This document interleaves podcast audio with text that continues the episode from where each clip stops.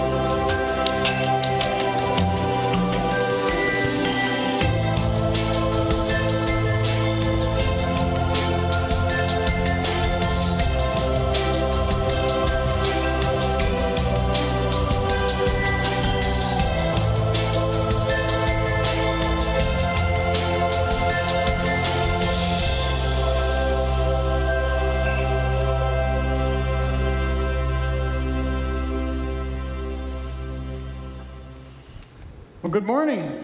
Good morning. Pastor Terry and I are going to be tag teaming this lesson today, and we are starting a series on discipleship, as you just watched an incredible video about what the church should be about. And so for the next couple of weeks, we're going to be doing a series on discipleship. This is the first week, and we're going to be laying a lot of the groundwork as we move forward on discipleship. So we're going to be laying a lot of the foundation. We're going to be going back and looking at what a disciple actually was, what they did, and also looking at the historical context of that. And then we're going to bring to light some scriptures you've probably heard a hundred times, but after you hear some history of that, it's going to hopefully come a little bit more alive to you about discipleship. So we're tag teaming this together. It's going to be more of a laid-back message, kind of us conversating back and forth, and also having some interaction from you guys. Yes, in the last probably four months, as Casey's talking about tag teaming, we've been working a lot together. I mean, ten to twelve hours a day working together. Um, and, it, and it's been so intense that, um, and I mentioned this, I think, at one of our meetings, that um, I had a dream. And this dream entailed myself sitting with my wife, and we were holding hands. It was just a beautiful time. And then I looked over at her face, and it was Casey's face with my wife's body. So... So, so I don't see the problem. I don't know why it's that dream, but so it's been pretty crazy. But um, the Lord has been gracious to us as we've been going forward. And we've put this message together. It's quite a task to put a message together, anyways. Seeking God and understanding what He wants us to share with the congregation. We did this one together, and that was a very different experience for both of us. We actually have a picture of us working together. Someone came and shot in my office. Um, this is Terry working on my computer. My My keyboard's only like this big anyways, and so people joked about just getting us two chairs next to each other in the office, but there was a lot of tag teaming and stuff going into this message, so we hope um, that you really are encouraged by today and that you hope uh, hope you enjoy it. So would you pl- please pray with me as we jump into this morning's text. God, we do pray for today. May you put the words in my mouth and Terry's mouth that you want us to say. God, we want to be obedient to you and your word. God, you've done everything for us. God, we are broken and in need of you. God, may you speak through us this morning. May we glorify you and you alone. It's in Jesus' name we pray. Amen. Okay. Let's see. How many of you cringe at the thought of public speaking? Raise your hands. Okay, a few of you. Good. You guys can identify with me right now because, in reality, I would rather probably be going skydiving, dealing with my fear of heights, and actually doing what I'm doing at this moment. And one thing with this is we've been preparing this message. I don't know if I was done, but... Okay. It's okay. We're, this is us working together. It's like... Uh, I won't go there. Um, we've been preparing this message, and he's been saying in his message he would rather be facing his fears of other things than facing this fear. And that actually came to light yesterday. We received a, like an anonymous phone call saying, hey, you guys up for an adventure?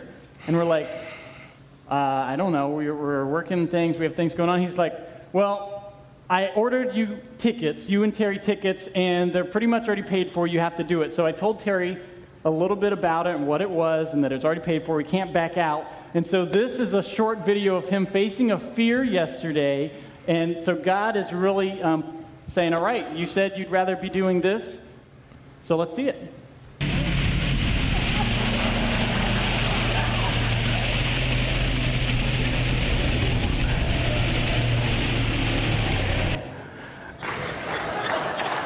think... I think we need some context here. Um, is is Sergey in the audience? Oh, Sergey, can you stand up, please? Thank you, Sergey, for having me do that, by the way. Um, Sergey, in his mind, thought, you know, I think I want to get up this morning and fly over the ocean. And he found this, and then... Wayne Rose is really good friends with Sergey, so Wayne Rose is like, hey, we got two pastors that, as I was fasting and praying for this message, he's like, oh, they're probably not doing anything, so they could probably help out and, and do this with us. And you got to understand, um, Casey is adventuresome. He's like a survivalist. And then Sergey is like adventuresome to the fact, to the point of if it's like life-threatening, then he's excited about it. And adventuresome for me is like I go to Starbucks and I get a medium cup of coffee. And adventuresome is like getting a latte instead of a, a medium cup of coffee. So... So this has been just really a stretching time. God's like, okay, I'm going to put all your fears in one weekend, and we're going to deal with them all. So you don't have to worry about them anymore. So, yeah. So, um, however, however, okay, I'll move on task here. I went a little bit far off. But um, the fact is, my fear of those things are not near. I'm much more passionate about us being a church that glorifies God. And, and I want us, as a church, as we are trying to love the Lord and we want to love you guys, that far surpasses my little petty fears of public speaking, flying over the water, and everything else that goes along with it. Um, and as I'm going this direction, a few weeks ago, Pastor Casey just preached a great message on Acts two.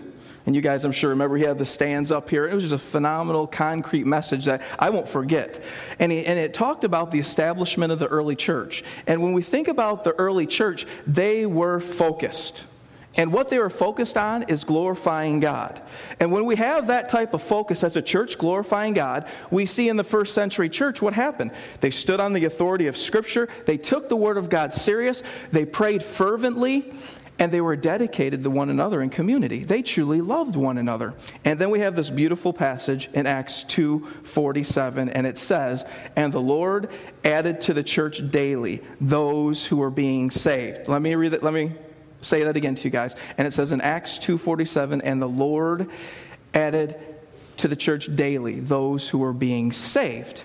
And I wonder if we realize it is the Lord who adds to His church. He loves His people. He loves His church more than we do. And I think sometimes we forget that. He's the one that draws people to Himself. He's the one that does the work through us. So as we start this message on discipleship and what we are supposed to be doing as a church, we want to sort of dig into what it really looks like to be a disciple of Jesus Christ.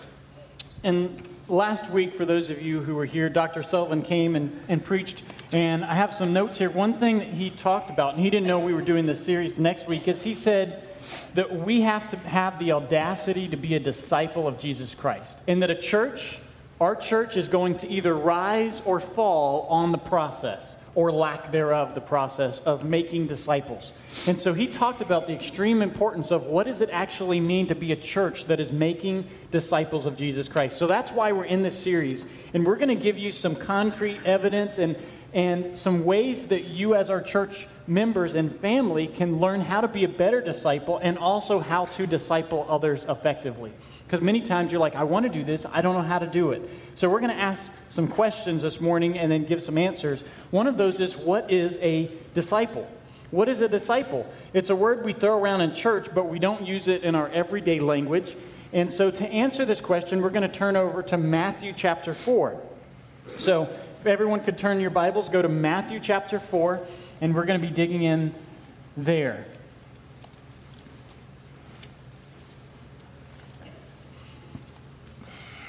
Now, one thing important to note here on Matthew chapter four is there's a lot of history and context that we need to dig into before we just jump into Matthew chapter four. And so some of those is just language issues, language barriers. We say the word Christian or believers. We, ne- we don't really use the word disciple too much. And in the New Testament, the word Christian is only mentioned three times throughout the whole New Testament. Three times. The word believer is only mentioned twice. That's not the name they went by to be a follower of Jesus Christ. What they went by was disciple. The word disciple was mentioned two hundred sixty-nine times. It was referenced in the New Testament alone. So disciple is actually what we should call ourselves. But we can't call ourselves a disciple of Jesus Christ unless we are actually doing what disciples did. So we're going to look at their life, what disciples actually did. That's why at our church we have a mission statement that says we exist, one, as Terry already talked about, to glorify God. That's our purpose. And as a result of that, we will make disciples of Jesus Christ among all people. That is our purpose, why we exist, why we do what we do. And as we think about discipleship, it seems that many people I talk to do not have a real clear picture of what it means to be a disciple or even really what discipleship is at all. And if I asked you guys, what does a disciple look like, what would you tell me? Because the reality is many churches are confused about discipleship. And I think we need to make sure we understand what a disciple is and how to live out being disciples in the church, because we're supposed to be making disciples, right? And the way we do that is, I think a great way we would start is by going back to the first century, going back to Jesus' time, the Jewish culture, and looking back at how they made disciples. Because I think what happens is, if we don't understand the context of discipleship making from the first century, we lose the depth and the perspective of how to make disciples today. So we're going to go back and look and see what a disciple looked like in Jesus' day. And I promise we're going to get to Matthew chapter four, but we want to give that history as Terry just spoke about, because when you understand the history of that, it's going to bring to light Matthew four mm-hmm. in an incredible way. First service, they came up to us and said, I've never heard this history before. And when you told us this, it made Matthew chapter four a completely different thing than I've ever heard before. So this is that information. There was three educational schooling systems back in the first century. The Jewish people went through three different ones. The first one was called Bet Sefer. And so Bet Sefer was started at age six years old. So at age six was your first day of school. So you have your stuff ready. You have your little pad of paper, which would really be a slate that you write with chalk. Can you imagine that? You write a sentence, you erase it. Write a sentence, you erase it. And so it would be great for homework. I already wrote that a hundred times. You could just do whatever you wanted to do. Teacher would never know.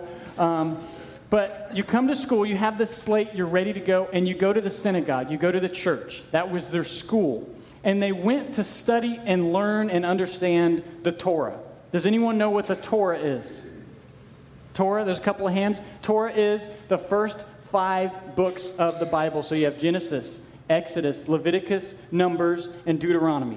They not only studied these books, but they memorized the books. Age six through twelve. In six-year span, they memorized Genesis, Exodus, Leviticus, Numbers, and Deuteronomy. When they got to school, they would meet the most well-respected man of the city, the rabbi of the city, the man of God of the city, and they would come up with a slate tablet, and he would put honey on the tablet. And as they tasted this honey, he would open up the ancient Torah scrolls and he would read Psalms nineteen ten to them. And it says this: "They are much more precious than gold, than much pure gold. They are sweeter than honey, than honey from the honeycomb." They, meaning the scriptures, the Torah. So honey was the sweetest thing they had. That was like the best candy you could have. And when the child was tasting this, they were thinking, the scripture is better than this. The scripture is sweeter than this. And so they began to study that, and for six years they did that. This was mandatory schooling for everybody. Everybody went through this, boys and girls, all the way up. And at the conclusion of this, at age twelve, there was a bar mitzvah. Bar mitzvahs still happen today in the Jewish culture. At age twelve, it represents coming into the community, becoming a man in the community. And at that age, at twelve, you started learning the trade of your father, your family. And so if your father did fishing and was a fisherman, you would be a fisherman. And if your dad worked in carpentry, you would be a carpenter. And so that is what they did. And so if they, they did shepherding, they learned to be a shepherd. And so this was an, a very important event that happened, and everybody went through it. So that was the first educational schooling system called Bet Sefer. The second is this. Oh, the second is this. The next educational phase is the Bet Midrash. And this would be the boys from ages thirteen to fifteen. So the majority of the people got cut at this, this phase. And the next few, the best of the best, made it to this next phase called the Bet Midrash, where they, as you guys already heard, they memorized the Torah, right? Genesis, Exodus, Leviticus, Numbers, Deuteronomy. And Casey, do you have all Genesis memorized?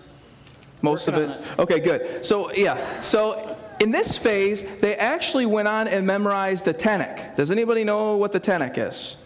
The Tanakh would be the Torah. It would also be the prophets. And it would also be the writings. So that's the whole Old Testament. And they had it, guess what? Memorized. And it wasn't like they just memorized the books, the Genesis, Exodus. They memorized every word in the books. So it was pretty intense to get through this phase. And as I'm thinking about memorization, it seems like a lost discipline in our in our in our church culture today. And I think we really got to get back to memorizing the Word of God. You know, as we as I was amazed, and as, last week as Doctor Sullivan was sitting here, and he had his Bible like this, but he actually never looked at it once as he quoted like chapters of the Bible. That's what we need to be as a church. We need to be memorizing the Word of God and hiding it far down in our hearts, because there's many times that we're going to come across a situation that we don't have a Bible in our hand, and we need to actually be able to give the person that we're talking to some truth. Mm-hmm. So we need to do that. One other side note, um, as we look at the second phase, the Bet Midrash phase of education, the disciples probably not didn't even make it to this phase. They probably were cut after the first phase. So it's pretty crazy to think what God did and what Jesus did with his disciples. So the Bet Sefer went from age six to twelve. The Bet Midrash, as Terry just explained, went from ages twelve or thirteen to fifteen. That was a three-year intense time of memorizing the rest of the Word of God. And one thing that Terry just talked about was memorization. You know, God's Word says, "I have hidden your word in my heart, not only to tell it to people, but so that I may not sin against you." Hmm. One reason we hide God's Word in our heart is so that we learn not to sin against God, mm-hmm. because we have His Word in us. And it's His Word and His Word alone that transforms us. Amen. So that's one reason why we have to do that. So this third educational leg, which is the final one, the best of the best of the best are the ones who made it here. And even if you were the best of the best of the best, that didn't even mean you were assured into this. And it was called the Bet Talmud. The Bet Talmud. And this was the longest in duration. This wasn't just like a master's degree. This wasn't even a doctor's degree where you write your doctorate. This was a fifteen-year period of time where all you did was study. All you did was come alongside a rabbi, and you had to be invited into it. And so if you have some best of the best, the rabbi would have to come and say, "I want you to follow me, and you can become my Talmidim." That's what they were called, Talmidim, or Talmid for singular, and that actually represents disciple. That's where the word came from, disciple. It was a rabbi, and they would call somebody and said, "Come follow me."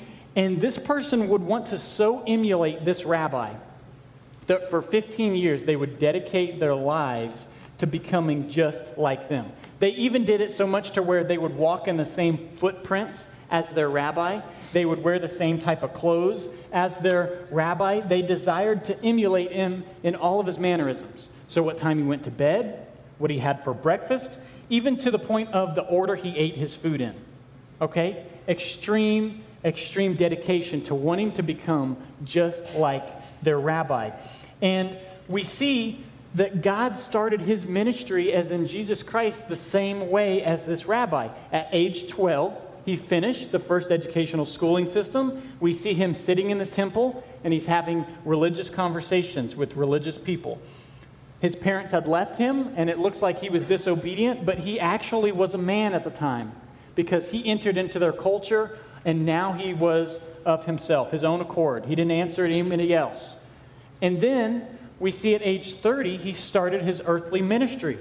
And we see him in Matthew chapter four begin to call people among himself, just like a rabbi would have done. He selected those people to come to himself. And it's important to realize that they probably didn't make the cut. And so Talmud stands for disciple, exactly what we're supposed to be today. So Terry's going to jump into Matthew four for us. All right, so if you have your Bibles, let's turn to Matthew four, eighteen through twenty. And it says this: As Jesus was walking beside the Sea of Galilee, he saw two brothers, Simon, called Peter, and his brother Andrew.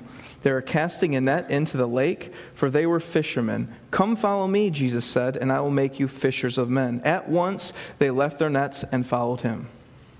Now, as I grew up hearing this verse of, oh, you know, call fishers of men, I'm going to send you out, and it's all about evangelism and all these things. Listen, Jesus came, and before you know the history of this, you, you just think, why would these guys follow him? They dropped everything. Let's go through this. It says, Jesus walking along, he saw two men. They were casting their net into the lake. Why is that important? Why did God put it in there? Well, it says they were what? Church, they were fishermen. Why does it say they were fishermen? Because they took up their family trade. Everybody had a desire to become the rabbi. That was like the top goal, okay? So they had a desire to become a rabbi, but they, they weren't. Otherwise, they still would have been in school or they would have been a rabbi. But here, they were fishing. It wasn't casual fishing like this is a hobby, because if you're becoming a disciple of someone, you don't have time for fishing, all right? You have time to go study and memorize things, to follow them. So here they are fishing, and then Jesus says, come, follow me. What was that? An invitation. It was an invitation to come and be a Talmudim of Jesus Christ. There was a rabbi, and he invited them to come follow me. Now, to these men, they had already been looked over multiple times from everybody. They probably only made it to the first educational schooling system that ended at twelve years old. They didn't have any other schooling after that. And then Jesus came along. They didn't even go through Bet Midrash or Bet Talmud. And then Jesus came along to the broken people who were just fishermen and said, hey, I want you to be a disciple of me, a rabbi. Hmm. And they began to follow him. And they didn't even know at that moment he was the Son of God. So I want you to understand how big of a deal it is to be a disciple. Because not only are we just following a man, we are following the God. We are following Jesus Christ, Lord and Savior, and that's what it means to be a disciple. So we need to understand they dropped everything. One more important thing, it says, verse twenty. And if you don't know the history, you don't get this until you do. At once, they left their nets. What, what did their nets represent? Their life. It represented everything. That is how they earned an income. So when they left their nets, they left their job, their security, financial security. They had a house, a mortgage. They had, you know, maybe not an electric bill, but they had to pay food and all these things, and they left it immediately to follow him. So church, we need to understand it's not just about being a believer. It's not just about being a Christian. We are called to be disciples of Jesus Christ.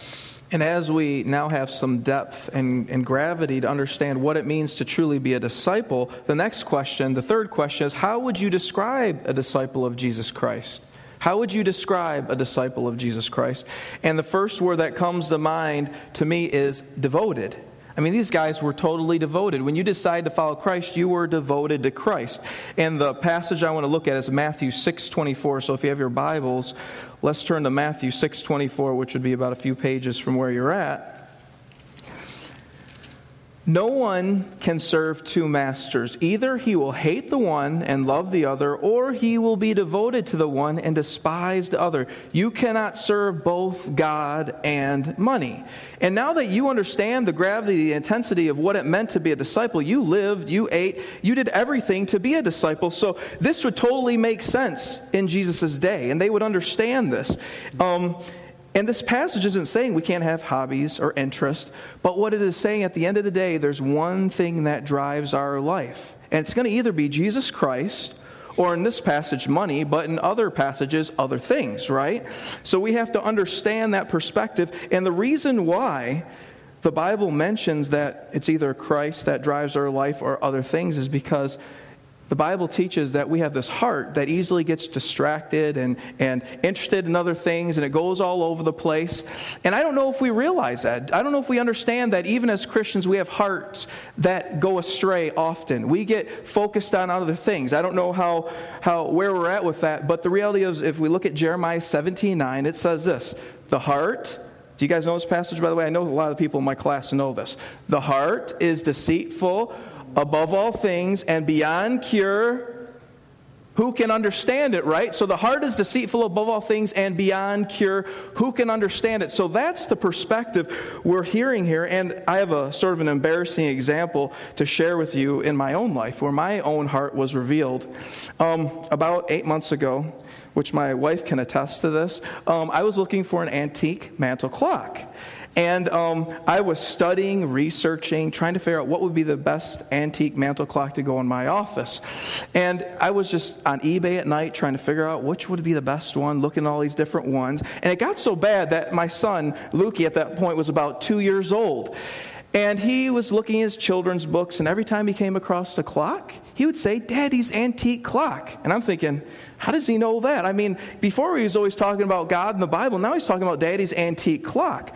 And um, so my, my son's first words were, "Mommy, Daddy, Bible, God, antique clock." Okay, okay, that's really an exaggeration, so I'm j- that's not really the case. But what I realized at that point is I was obsessed.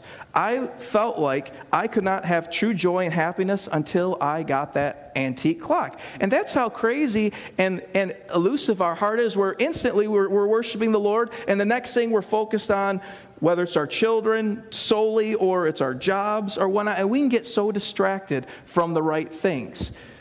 And every day in my office, which is right by his, I get to hear this antique clock. He's just jealous, I think. Nine but... o'clock. It rings nine times. Ten o'clock. My favorite is noon, where it just goes on and on and I, on. And I try to call him into my office when it's getting yeah, ready to dong, but yeah. he misses it often. Or he so. calls and puts it on speakerphone, and then I hear it while I'm working, so it's fantastic. Okay, so, so my question to you guys is, what are you devoted to?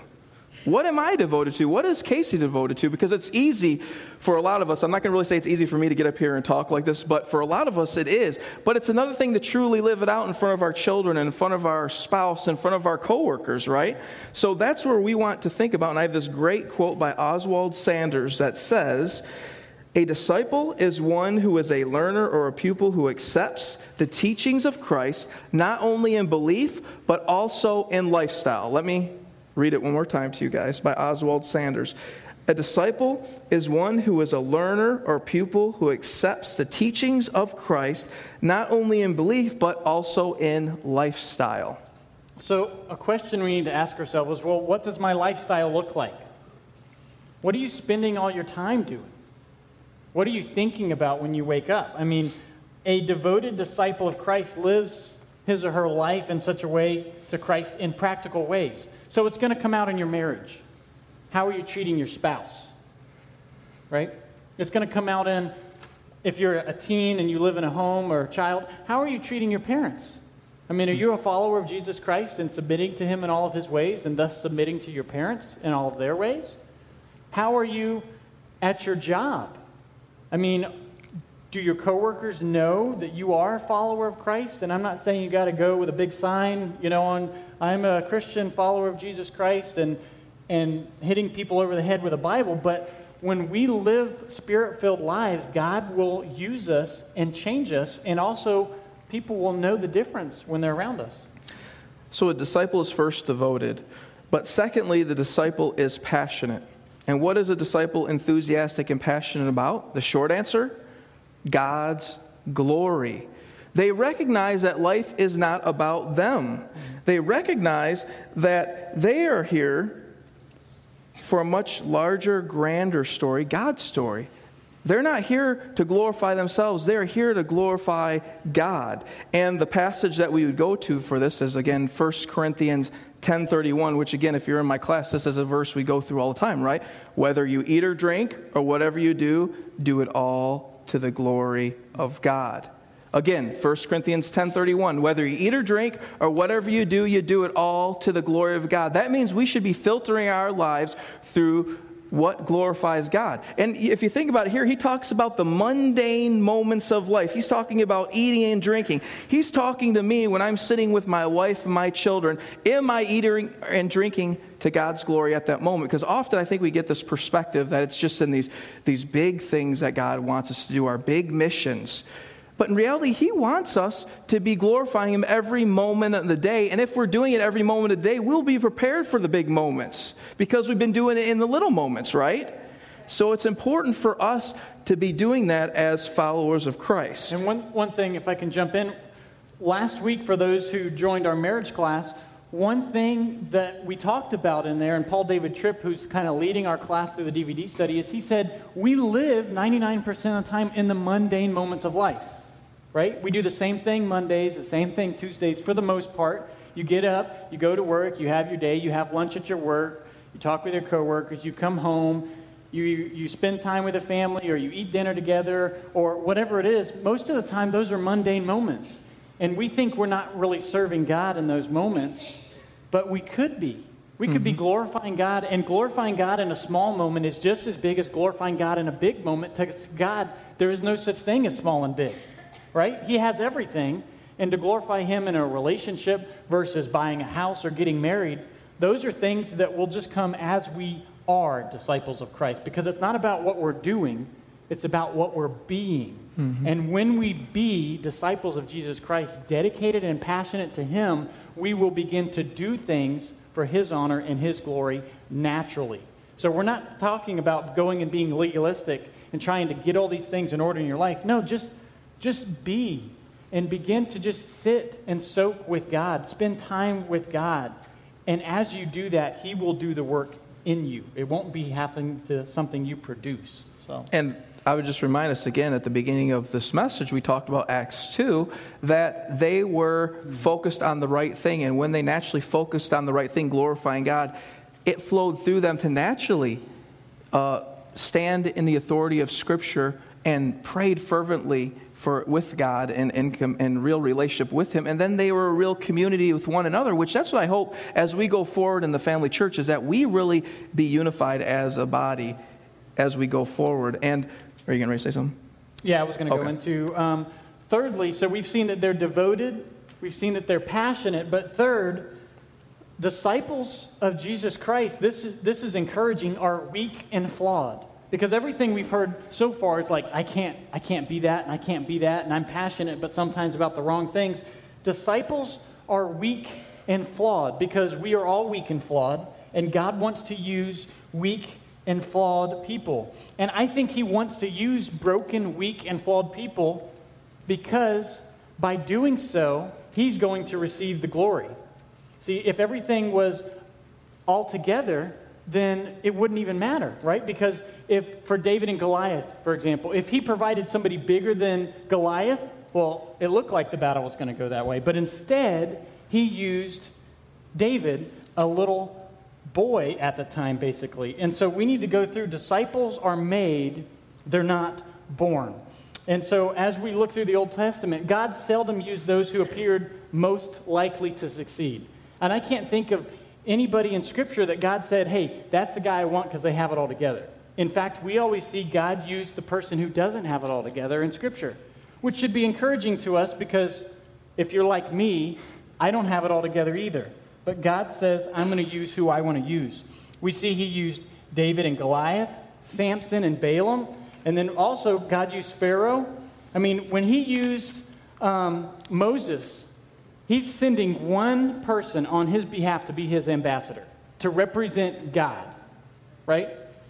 And then he picks the murderer who had committed murder a few chapters before, the shepherd guy who smells like sheep, who's probably wearing nasty clothes, and then also he has a speaking problem. That's the guy he picked to go represent him as an ambassador. But he said, you know what, I'm going to do the work in and through you, and it's not about you having it all together because you don't. And that's why I'm going to receive the glory. So that should encourage us this morning. We see in the New Testament that there is no difference. We see Peter, who had like a major case of foot and mouth disease where every time he opened his mouth, he always put his foot there, and he always went against things, even though he was in the right passion a lot of times, it just came out so wrong. And we see he was the one God used on the day of Pentecost in Acts chapters two and three. Because of his message, God used him, and three thousand were brought into the church. three thousand accepted Jesus Christ that day. Moving on, we see Saul, who wasn't even looking for God. God came in and changed his heart and his life, and he became Paul. And if you have your Bibles, please turn to First Corinthians chapter one. We're going to be in First Corinthians chapter one, and this is just an incredible incredible portion of what God does in and through us. And so this is what it says. Think about the circumstances of your call. The word call there. Jesus is the one who calls us. God is the one who calls us, and he chose. So listen for the words call and chose as we go through this passage. Not many were wise by human standards. Not many were powerful. Not many were born to a privileged position. But God has chose what the world thinks foolish to shame the wise. And God chose what the world thinks weak to shame the strong. God wants to do incredible things. And it doesn't matter who he's going to use, because he's going to use them and then he's going to be glorified because of that. So as we go, the last point that we want to well, I discuss. Want to say one thing. Huh? Okay, one other thing I was going to add to what he's saying. Martin Luther has this phenomenal quote, one of my favorite quotes, and he says um, that God made the world out of nothing. And as long as we stay nothing, God can actually use us for something. Let me say that one more time. God made the world out of nothing, and as long as we stay nothing, God can actually use us for something. So that's just an imperative quote as we realize that it's not about us and our gifts and abilities, but it is God working his Spirit mightily through us when we're an empty vessel that can be used. Yeah, that's awesome. Thank you for sharing that. And in First Corinthians chapter eleven, we're going to begin to see, well, who does God call his disciples today? I mean, I've seen the history and I've seen who, who God chose then, but what does he want from me today? We've gone through this whole history, and now we're bringing, how does this actually apply to us? Well, God still calls us to be his disciple. And that's the encouraging thing is the same way that Jesus called those disciples, he's still calling us, broken, sinful people, and saying, I want you to come, follow me, and I will change your life. Listen, you don't have it all together, and I know you don't, but I do. And then Jesus is saying, come follow me. Give it all away. Come and follow me, and I will change you. And we see this reiterated, First Corinthians eleven one. This is what he says. This is what Paul says. He says, follow my example as I follow the example of Jesus Christ. For those of us who are Christians in this room, disciples of Jesus Christ, are you living in such a way that you could say this? Come and follow me as I follow the example of Jesus Christ. Because not that it's about me, but it's about I'm following the one that really matters. And that is the call of discipleship. We should so be emulating Jesus Christ that we can go to anybody at any moment and say, hey, come, follow me in my marriage because I'm doing it the way Jesus has called me to do it. Hey, come follow me in my business because I'm doing it the way he would do it. Hey, come follow me in how I love other people. Come follow me in my example. This is just a generic thing to anyone. Come follow me. And this is a huge, huge task and burden, but we can do it through Him, and He wants to do that. So you keep going. Oh, you're giving me like the sign my wife does. Like I was doing that. Um, you never know. All right. Philippians three seventeen says, "Join with others in my example, brothers, and take note of those who live according to the pattern we gave you." Church, I recently spoke on Acts chapter two, and I truly believe that God has more in store for us here at the Family Church. I truly believe that. He wants to do something incredible through you because you are the ones who make up the church. And I believe that. And He doesn't want us to settle for mediocre Christianity. Being a disciple of Jesus Christ is not a call to easy believism. I just read a story last night. Maybe some of you have heard some things going on in Pakistan. There was a hundred Christian homes that were just burned to the ground. All of their belongings gone. Their cars are destroyed. They had to flee from persecution. And we need to ask ourselves, how did the people know which homes were Christians' homes and not? I mean, did there, did they have Christian written on the side of their house?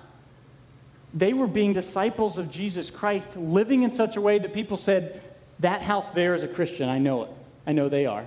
And I know that house is. And the reason this all came about is because some of the teachings of a Christian at the age of twenty-eight came out that was against their prophet Muhammad, who said, no, He's not the only way. Jesus Christ is the only way to have forgiveness of your sins where you can enter into a relationship and spend eternity in heaven. That went against them, and now a hundred homes are destroyed. And many times we sit in church and we're a couple minutes past when people normally get out. I understand and recognize that. And it even showed in the video, we look at our watch like, I'm, I got places to go, things to do. We came to hear from God, okay? And, and a hundred homes are destroyed in another part of the world for Christians who believe what we believe, and we're worried about going to lunch sometimes. We have to be disciples of Jesus Christ if that's what we're called to be. And so I hope we understand the extreme gravity of the situation. Hmm. So as we close, we need to ask ourselves a few, few questions here. Are we a church filled with disciples, and are we passionate about making disciples, or are we more like a country club who comes just for a Sunday show? I mean, that's a, that's a real question that I would ask, because we really need to be passionate about Jesus Christ. My next question would be, are we truly devoted? Are we even truly devoted to Christ? Are we passionate about living for God? It's something we need to ponder as Christians. And then finally, I would ask this question. This is more like a counseling question. Um, but I would ask, um, if I asked your spouse or your best friend what you're devoted to, what would they tell me? Mm. Would they tell me things like sports? Would they tell me things like, man, yeah, I love the Pistons. I love football. I'm amazed how passionate we are about sports and how unpassionate we are about Christ. And it's not just sports. I could say numerous things. Um, but in reality, our hearts are grabbing after anything to find some type of instant sort of happiness instead of the real happiness we found find in Jesus Christ and Jesus Christ alone. So we need to make sure we are a church who are discipleship makers, and we're doing it all for the glory of God. Well, if the worship team could, could join us here on stage as we come to a close, there's probably two two types of people in this audience today. The Bible says there are only two types of people in this world: those who have submitted themselves to Jesus Christ and those who have not. Those who are true followers of Jesus Christ and those who have not done so. And I'm sure there's one group here today who, who is thinking, I'm not even sure if I believe in God. I was just invited by a friend this morning, and I'm not even sure if Jesus was real. Or maybe you're kind of agnostic, you're trying to figure it out. I believe there's a God, but I don't know for sure if I can know who it is. Listen, I'm here to tell you, God does exist. Jesus Christ came, lived a perfect life, and died for you and your sins. Because the Bible says, and it should be something that weighs on our heart, and I remember the first time I felt the Spirit talking to me saying, Casey, you are a sinner. You've sinned against me, and you've done wrong, and we're all on that same boat. We've all done wrong. If you've ever lied, stolen, cheated, dishonored your parents, put something in front of God that shouldn't have been there, you are standing in opposition to God. And God says that he has to, because he is so good, punish those who do wrong. It's because he's a good God, he has to do those things. So if we have those things, God says, I don't want you to have to be punished and spend eternity in hell. I did something so that doesn't have to happen to you. That's why he sent his son. His son died. And now we can, because of his death, participate in his resurrection. You can be forgiven of all your sins. So as we pray in just a moment, if that's you and you're not sure, all you need to do is say, God, I need you. Come inside of me. Help me to love you. I want to get rid of this sin, and I want to live for you. That's the call that he's still calling today. For those of you in this place who you are a disciple of Jesus Christ, your life may not look like it. You need to spend some time saying, God, I believe in you and I've trusted in you, but I don't know if I look exactly like what the Bible says a disciple should look like. This message is for us too, okay? We don't have it all together either. And so during this time, for those of us who have trusted in Christ, we need to say, God, help me to be a Talmudim of you. Help me to be a follower of you. Help me to submit everything to you. He owns it all. Let's give it back to him. So as we close, I'm going to give everyone just thirty seconds to just sort of sit and soak in everything that's been said. I know some of these things have been pretty heavy and, and pretty, I don't want to say confrontational, but weighty, weighty, things to really chew on. So I'm going to give you guys about thirty seconds, and then I'm going to end us in prayer. But just go to the Lord and talk to him about discipleship and where you're at as a disciple, or even if you're a disciple at all. So let's just bow right now and, and spend some time with the Lord.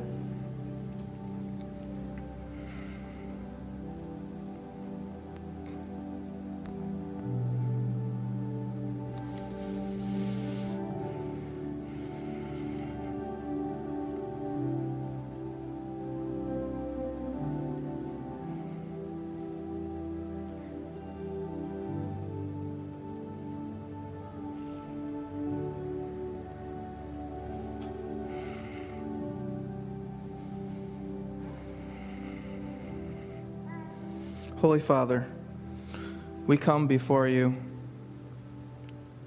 as a family, recognizing we are dysfunctional in a lot of ways. We realize that we struggle in our daily lives at times. We struggle in our church community at times, Father, and we confess that to you, that we are dysfunctional, often a mess, and we need your grace, and we need you to change us for your glory. And often we put on these airs that we have it all together and we're doing so great. But in reality, when we're laying in bed and we're just sort of trying to think through what we're living for, it's often not you. So, Father, we confess that to you. Father, I ask that you be with everybody in, in the congregation and, and be with all of us, Father, and help us to depend on you, to recognize we are nothing without you, recognize we have the wrong focus if it's not on you. Help us to be a church that makes disciples and truly glorifies you. We recognize there's a lot of people in here that aren't probably even Christian, Father, and we ask that you draw them to your side. We don't want to uh, do any type of gimmicks or entertainment to get them here, Father. We know we need your spirit to draw them and change their hearts. At the same time, Father, we ask that you continue to change those of us who are your disciples, because we recognize we are still broken and we are being changed and transformed for your glory and honor, and we thank you for that. Father, we give you all the praise and honor today for what has been said. We love you and praise you through Jesus Christ. In his name we pray. Amen.